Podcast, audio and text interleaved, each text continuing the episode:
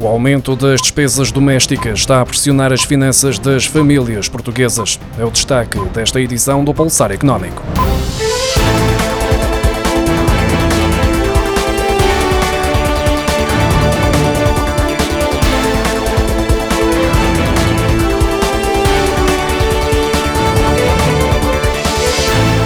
Os aumentos previstos nos gastos domésticos estão a colocar uma pressão adicional sobre os pais que já se encontravam sobrecarregados devido ao impacto da pandemia de Covid-19. O estudo da Intrum European Consumer Payment Report analisou a forma como as famílias estão a fazer esforços para se prepararem para um futuro financeiro mais forte.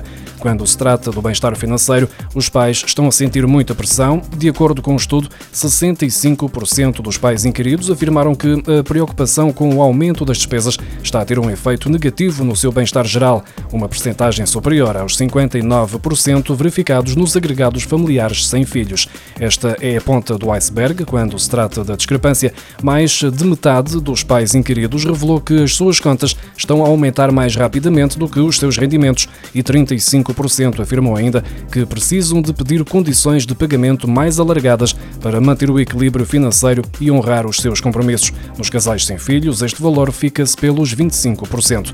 A situação para os consumidores tem vindo a piorar à medida que as despesas domésticas aumentam, com os preços da energia a disparar. A inflação em Portugal chegou aos 7,2% em abril, o valor mais alto dos últimos 29 anos. O estudo da Intrum demonstra ainda que os pais se sentem pressionados a gastar dinheiro que não têm com os filhos.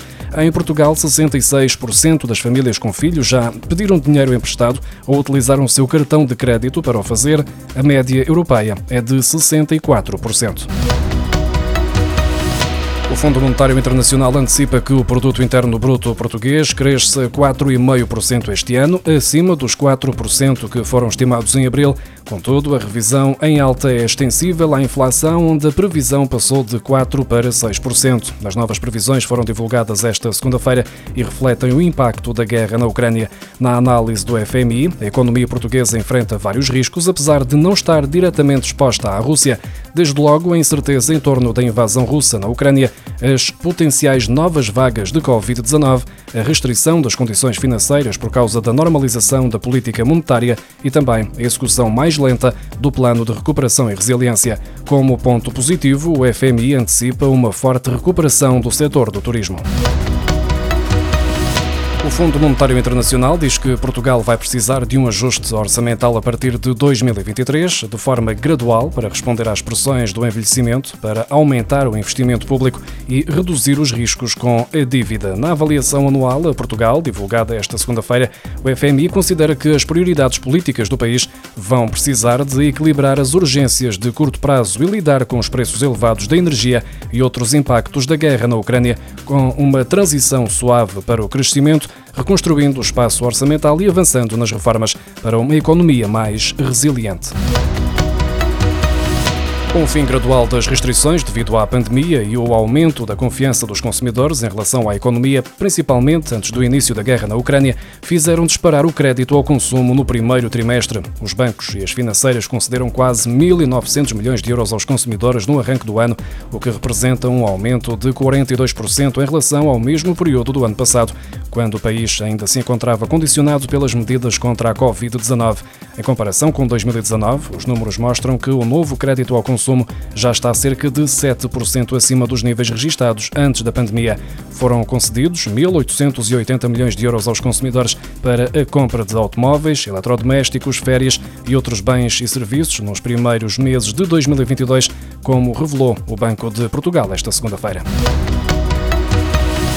A Comissão Europeia cortou as previsões económicas para a União Europeia em 2022, mas o cenário pode piorar ainda mais caso haja um corte ao gás russo. De acordo com o cenário mais pessimista, onde contempla essa hipótese, a economia europeia entraria em recessão ao registrar taxas negativas mensais, ainda que o crescimento anual fosse positivo. Além disso, a taxa de inflação iria acelerar ainda mais do que o previsto atualmente.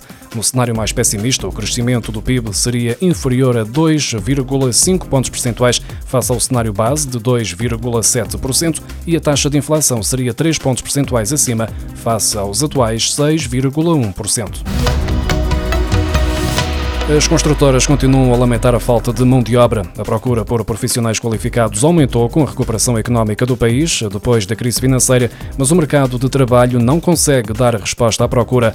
A construção é o setor com maior déficit de trabalhadores, com 89% das empresas a admitir que sentem dificuldades em recrutar, de acordo com um estudo da Manpower. Estima-se que sejam necessários 80 mil trabalhadores para esta área, número que deverá aumentar nos próximos anos, tendo em conta as obras previstas no Plano de Recuperação e Resiliência. Os baixos salários explicam o agravar das dificuldades da construção em atrair trabalhadores, aliado às condições de trabalho e de segurança, que têm muito que melhorar face ao que é oferecido atualmente.